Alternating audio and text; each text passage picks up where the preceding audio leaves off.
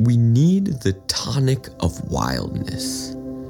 At the same time that we are earnest to explore and learn all things, we require that all things be mysterious and unexplorable, that land and sea be indefinitely wild, unsurveyed and unfathomed by us because unfathomable. We can never have enough of nature. Henry David Thoreau.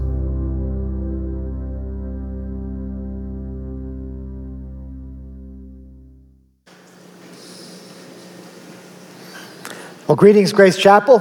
Good to be with you all today. After a couple weeks away, I was actually up in Wilmington last Sunday, catching up with what's happening there. But we're glad to be together today. Glad you're joining us in any of our venues, or if you're watching online.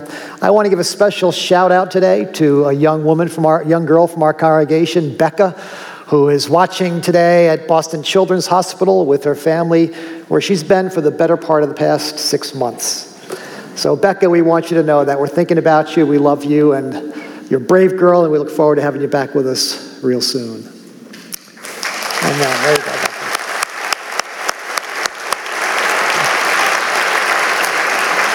Well, my guess is most of us recognize some of those video images of Walden Pond, just down the road a piece here in Concord, a place where the poet philosopher Henry David Thoreau spent a good deal of time walking in the woods and thinking deep thoughts. Now, Thoreau, or Thoreau, if you're an enlightened New Englander, was one of the founders of the Transcendentalist movement, a school of thought that, that elevates human experience and looks for the divine in the natural world. Now, the Transcendentalists believed and valued both mystery and meaning. Listen again to some of his words. At the same time, we are earnest to explore and learn all things. We require that all things be mysterious and unfathomable. Like his Concord colleagues, Emerson and the Alcotts, Thoreau drank deeply of life and nature, but he still longed for more. Which brings to mind my second favorite U2 song, the one some of us heard just a few moments ago. Still haven't found what I'm looking for. I have climbed the highest mountain. I have run through the fields only to be with you. I have run, I have crawled, I have scaled these city walls only to be with you. The poet, philosopher Bono is describing his search for, for more, his longing to, to fill the deep yearnings of his heart. It's a pursuit that took him through fame and wealth and romance and religion and some risky behavior. He even references his Christian faith you broke the bonds and loosed the chain, carried my cross. I'm not ashamed, but I still haven't found what I'm looking for. Which raises a question if he's found Christ, what's he still looking for? And we'll come back to that a little bit later. Well, like Thoreau's writing, Bono's music gives voice to the mystery of life and to humanity's search for meaning. And the two of them bring to mind another poet philosopher known to us as the teacher or the preacher of Ecclesiastes. Now, Ecclesiastes may well be the strangest book in the Bible. It's part of the wisdom books of the Bible, along with Psalms, Proverbs, Job, and the Song of Songs. But it's a book that has puzzled Bible readers and even challenged Bible scholars for centuries. What exactly is its message? And what exactly is it doing in the, in the Bible? Some have questioned whether it belongs there in the canon of Scripture. But I hope by the time we're done with this series here in the month of August, that you'll not only be glad this book is in the Bible, you'll be glad you had some time to explore it. And that's what we're going to do for the next five weeks or so the themes of this book, Ecclesiastes. Now, we all know, we hate to admit it, but we have flipped the calendar to the month of August, which means we are beginning to gear up for another year of school and work and ministry and all the demands of life. And so it seems like a good time to ask in this month of August what's the point?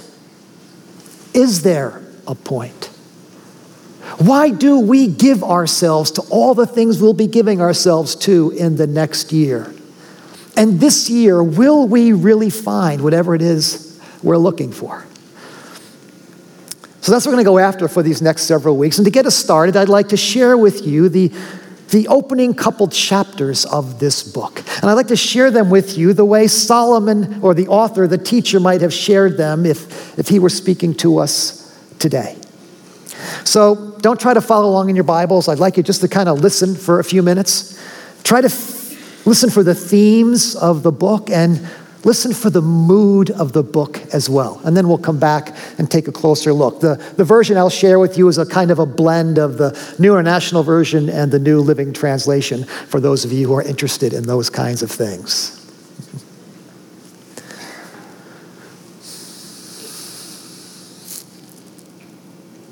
The words of the teacher, son of David, king in Israel.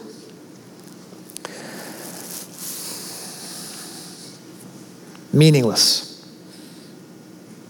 Meaningless. Everything is meaningless. What do people get for all their labors under the sun? Generations come and generations go. The earth never changes. The sun rises and the sun sets, and it hurries around to rise again. The wind blows south and turns around north. Around and around it goes, blowing in circles. Rivers run to the sea, but the sea is never full. The waters return to the rivers again, only to flow into the sea again. Everything is so tedious, beyond description. No matter how much we see, we're never satisfied. No matter what we hear, we're never content. I, the teacher, was king in Israel. I was wiser than all who came before me. And so I devoted myself to the search for meaning. I applied my wisdom to everything that's done here under heaven. And I discovered that God has laid a heavy burden on the human race. Because I've seen everything there is to see under the sun. And really, it's meaningless. It's like chasing the wind. What's crooked can't be made straight. What, what's missing can't be recovered. With more wisdom comes more sorrow. With greater knowledge comes greater grief. So I said to myself, let's try pleasure. Let's look for the good things in life. But this too I found to be meaningless. Laughter is foolish. What good does it do to seek pleasure? Tried cheering myself with wine. All this wisdom, and I'm clutching at foolishness. I tried to find meaning by building huge homes for myself, planting beautiful vineyards. I made parks and gardens and filled them with all kinds of plants and trees. I, I built a reservoir to collect water, to irrigate my flourishing gardens. I bought servants, men and women, large flocks and herds, more than anyone else in Jerusalem. I amassed a great treasure of silver and gold. I, I hired wonderful singers. I had a harem of beautiful women. everything a man could desire. And so I became greater than any king who had ever come before me. I denied myself nothing. Whatever I wanted, I took. I even found some pleasure in my work, some reward for my hard labor. But when I looked out over everything I had accomplished with all that work, it was all meaningless, like chasing the wind. I saw that wise and foolish people share the same fate. They both die. And whatever they have acquired or accomplished, they leave to someone who comes after. And who knows whether that person will be wise or foolish. And so I came to hate this life. Because everything done here under the sun is so troublesome. It's all meaningless, like chasing the wind. The words of the teacher, son of David, king in Jerusalem. So, how about a little background on this book we call Ecclesiastes? As we said, it's considered wisdom literature, which was a common literary form not only in the scriptures but in the ancient world. Greek, Roman culture all had wisdom literature. It's also considered pessimism literature for obvious reasons. And that too was a common literary form in the ancient world. There's actually an ancient Egyptian manuscript entitled The Man Who Hated Life. I understand it was very popular on Netflix at the time. Okay? Now, we don't know exactly when this book was written. We don't know exactly who put this book together. And now, verse 1 tells us that these are the words of the teacher, son of David, king in Jerusalem. And that sure sounds like Solomon, who was a son of David, who was king in Jerusalem, and who was given the gift of wisdom. But, but Solomon is never really named specifically as the author of this book. So most scholars agree that it seems to have been written or compiled by a student or admirer of Solomon's sometime later, trying to capture Solomon's message for his own generation. I mean, we, we might imagine today a, a local contemporary playwright who performs a one act play of, of Henry David Thoreau at the Performing Arts Center over there in Concord. If Thoreau could speak to 21st century Americans, what might he say? And that's kind of what's happening here. We're channeling Solomon. Certainly, the thoughts, the experiences, and even some of the words are entirely consistent with everything we know about Solomon.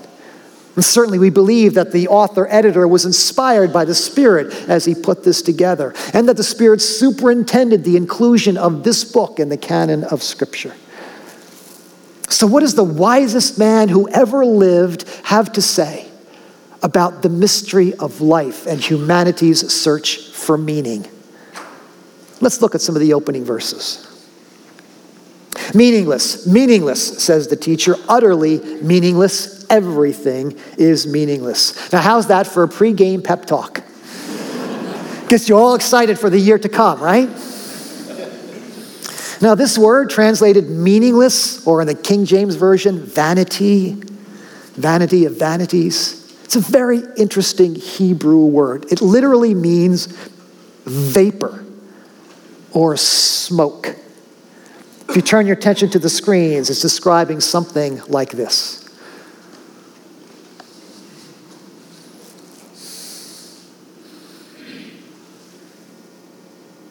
A puff of smoke. It appears for a moment. You can see it. It's actually kind of impressive. It can even be beautiful for a moment or two, but suddenly it's gone. There's no substance to it, it's fleeting, it's gone without a trace. And life is like that. the teacher says, a vapor, a puff of smoke. In fact, he says it 30 times in this book. That's a pretty grim diagnosis from a man who had and did just about everything there was to have and do in his world. So, what would prompt him to come to such a pessimistic conclusion? Let's keep reading. What do people gain from all their labors at which they toil under the sun? The teacher's thinking like a business person here, which he was. What's the ROI?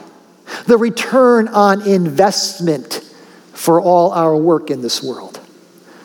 And when he talks about labor, he's not just talking about jobs that we get paid for. He's talking about the things we do every day to make our way through life the care of a home, the raising of children, going to the gym, mowing the lawn, playing Candy Crush, whatever it is we do to make our way through the day. What's the point?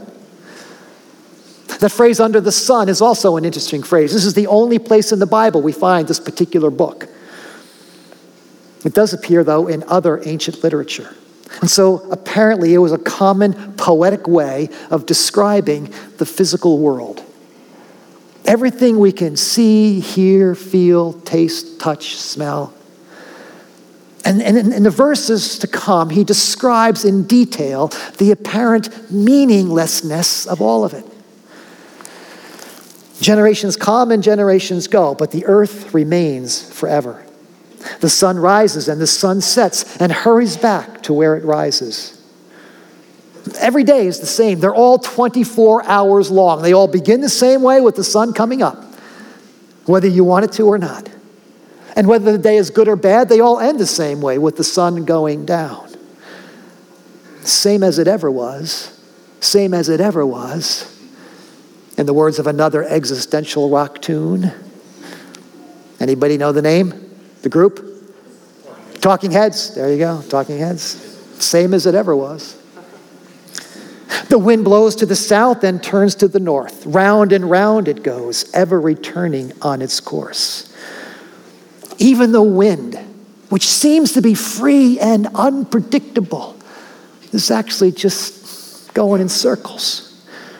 And the answers, my friend, are blowing in that wind. See what I did there? Thanks to Bob Dylan and others. All streams flow into the sea, but the sea is never full. To the place the streams come from, there they return again. I don't know how much the ancients knew about the water cycle, evaporation, condensation, but they understood that it's all just going in a circle. No more, no less, just water. All things are wearisome, boring, predictable, tedious. The eye never has enough of seeing, nor the ear its fill of hearing. Is that Mick Jagger I hear in the background? I can't get no satisfaction.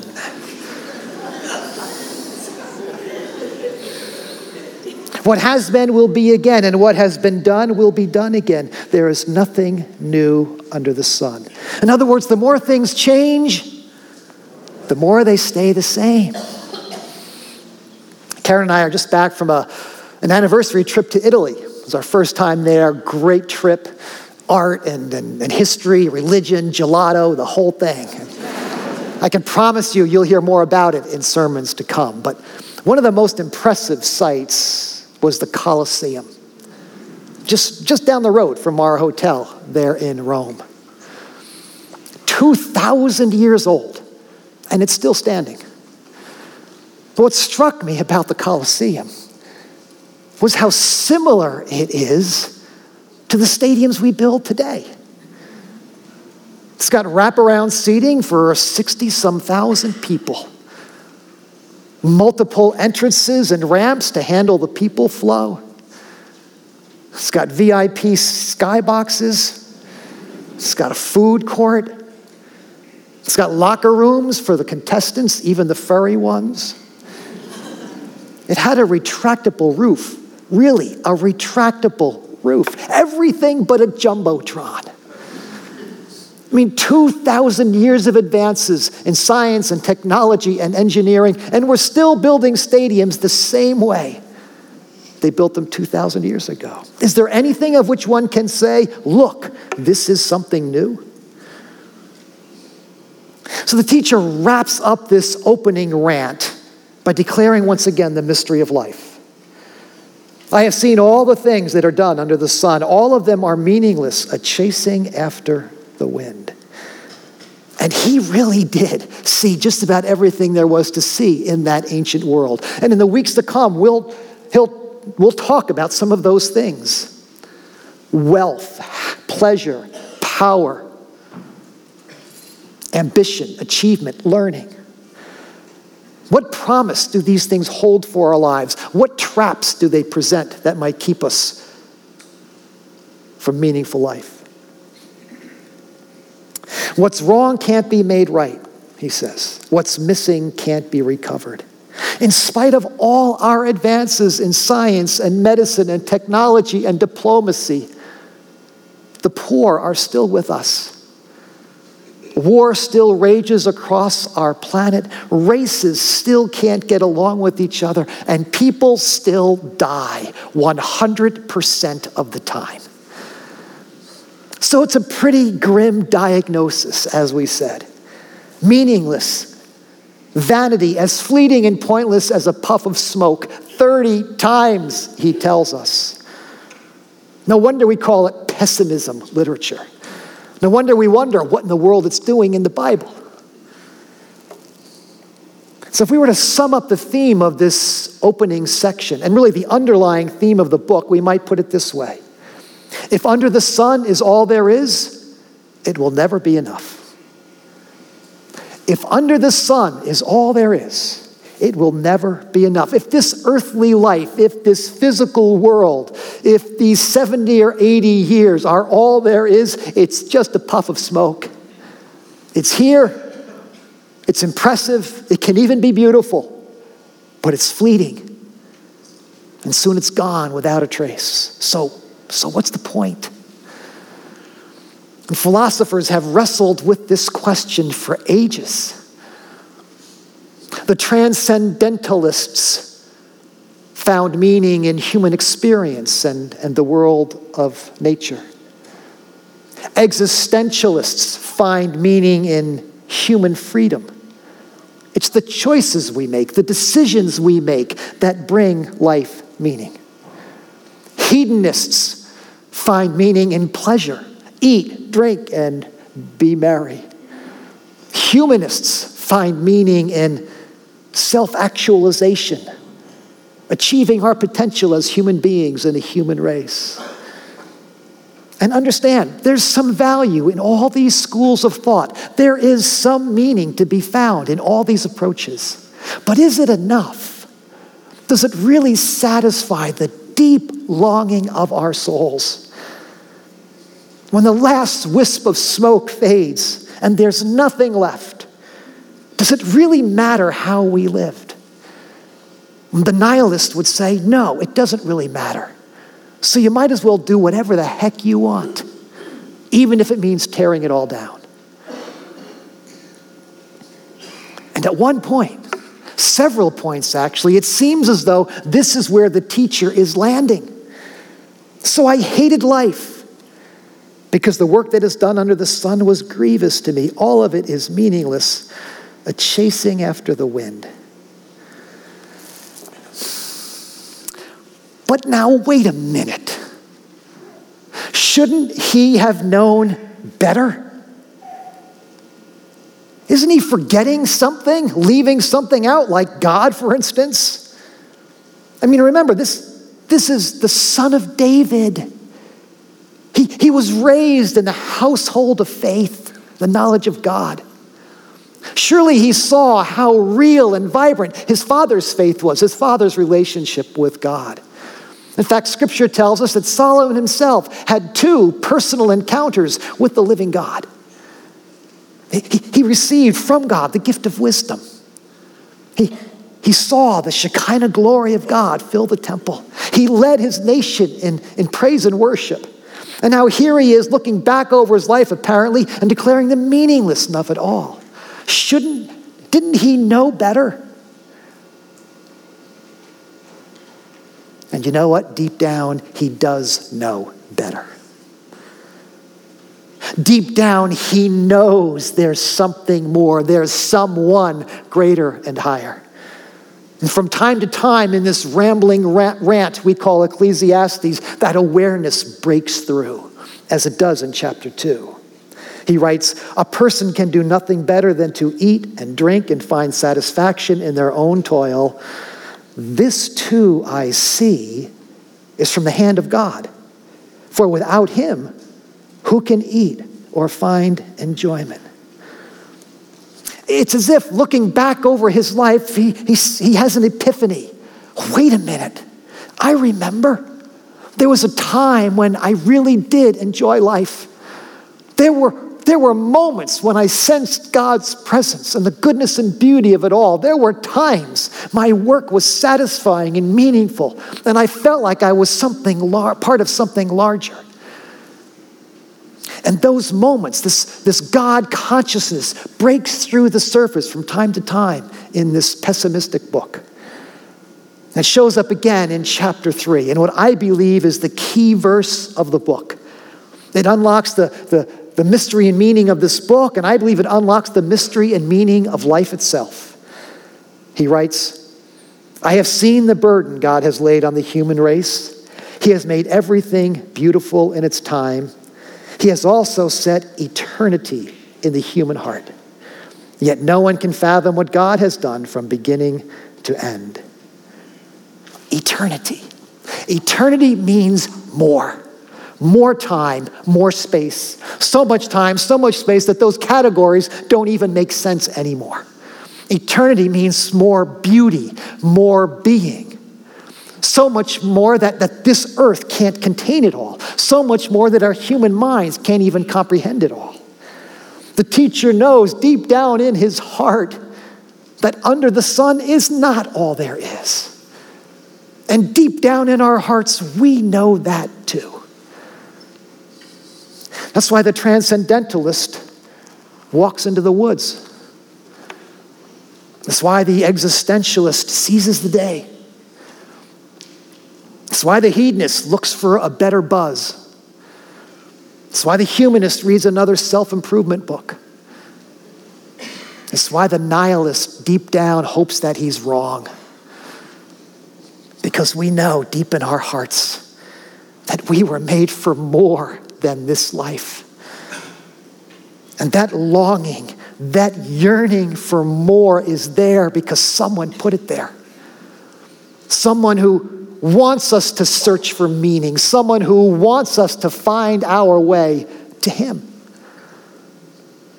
And the teacher comes to that understanding. I know that there's nothing better for people to do than to be happy and do good while they live. That each of them may eat and drink and find satisfaction in their toil. This is the gift of God. God does this so that people will fear Him so that people will find him, so that people will worship him, so that people will serve him, so that people will enjoy him forever. Life was meant to be lived in relationship with God, the God who made us in his image for a good and eternal purpose. And this world will never be enough, and life will never be satisfying fully apart from him. Apart from him.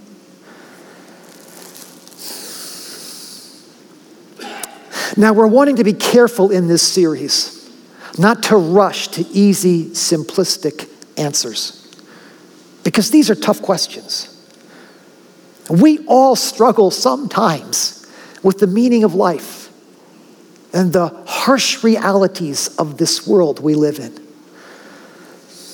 Even a God appointed king like Solomon even a Christ following singer like Bono, even everyday people like you and me, we struggle with these questions. What is the meaning of it all? Why do the wicked prosper sometimes and why do the righteous suffer? Why is a little girl in the hospital for six months and she can't get better? We wrestle with questions. There's a mystery to life. There are answers that elude us. Some things are unfathomable about this experience we call human, human being. And so we will be exploring some of those themes in the weeks to come. But our starting point is here. If under the sun is all there is, it will never be enough. But if God is there, that changes everything. If God is there, that changes everything. And here's what I mean if under the sun is all there is, then the sun just rises and sets. But if God is there, the heavens declare the glory of God. The sun, moon, and stars proclaim the work of his hands. And sunrise signals the gift of another day to be enjoyed in relationship with God. And sunset signals another day of his faithfulness so we can rest in the peace of his presence. If under the sun is all there is, then the wind just blows. But if God is there, the wind speaks of his spirit, breathing life into this world. When I stand on top of a mountain and, and, and, feel the wind rushing by, or, or on the beach like I did the other night at Good Harbor with the wind rushing in off the water, it reminds me of God's Spirit on the loose in the world, rushing to and fro, stirring people's hearts.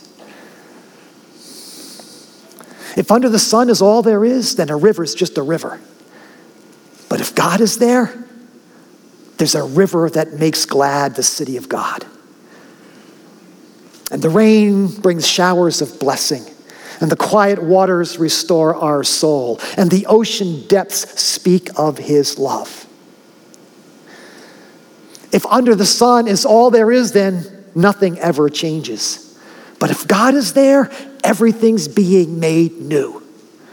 New birth, new covenant, new life, and one day new heavens and earth. If under the sun is all there is, then what's, what's crooked can never be put straight, and what's missing can never be recovered. But if God is there, then everything is being put right. And lost sons and daughters are finding their way home. If, if under the sun is all there is, then life is ultimately meaningless. But if God is there, life is ultimately beautiful. And that leads to my first favorite U2 song. You know where I'm going, right? Beautiful day. The heart is a bloom, shoots up through the stony ground, but there's no room, no place to rent in this town. You're out of luck and the reason you had to care. The traffic is stuck and you're not moving anywhere. The singer's having a bad day, a tedious, boring, earthbound, under the sun day. But suddenly he gets to, he gets to see it all from, from heaven's perspective. He, from up above, he sees the world in all of its beauty and brokenness, and, and he, finds, he finds hope. See the world in green and blue. He says, See China right in front of you. See the canyons broken by clouds. See the, the tuna boats clearing the seas out. See the Bedouin fires at night. See the oil fields at first light. See the bird with the leaf in her mouth. After the flood, all the colors came out. It's a beautiful day. He takes us back to the beginning, to Genesis. After the flood, God began doing a new thing.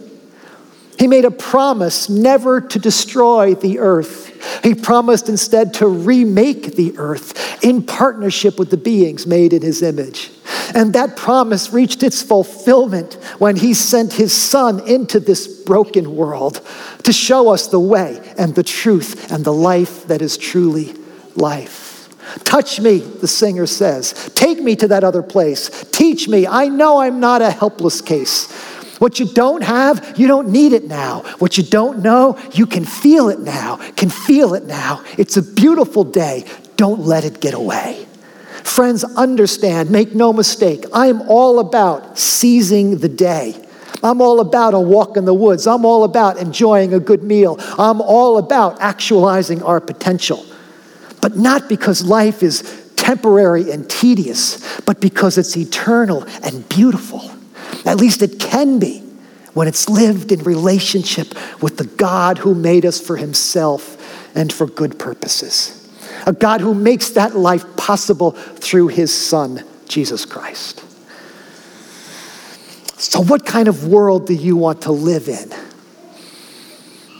A world in which under the sun is all there is? Or a world in which God is present and active, waiting and wanting to meet you?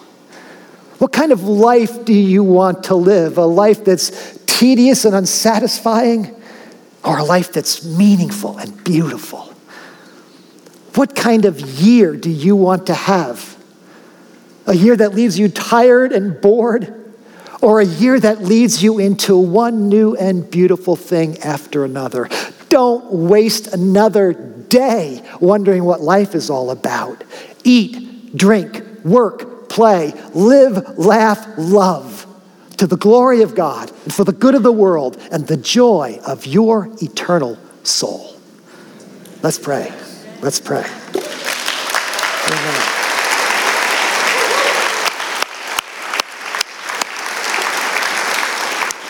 Lord, we thank you. We thank you for the freedom to ask hard questions in our private moments and here as a community. We thank you for this book, which speaks to the deep ache and longing of our souls. We thank you for coming into this world, this broken world, in the person of your Son, Jesus Christ, in order to make things beautiful once again. Lord, meet us now in these moments as we gather around the communion table, as we remember again the life, death, and resurrection of your Son, Jesus Christ, the ultimate new thing. May we sense your presence and find joy and vision for the days to come. In Jesus' name we pray. Amen.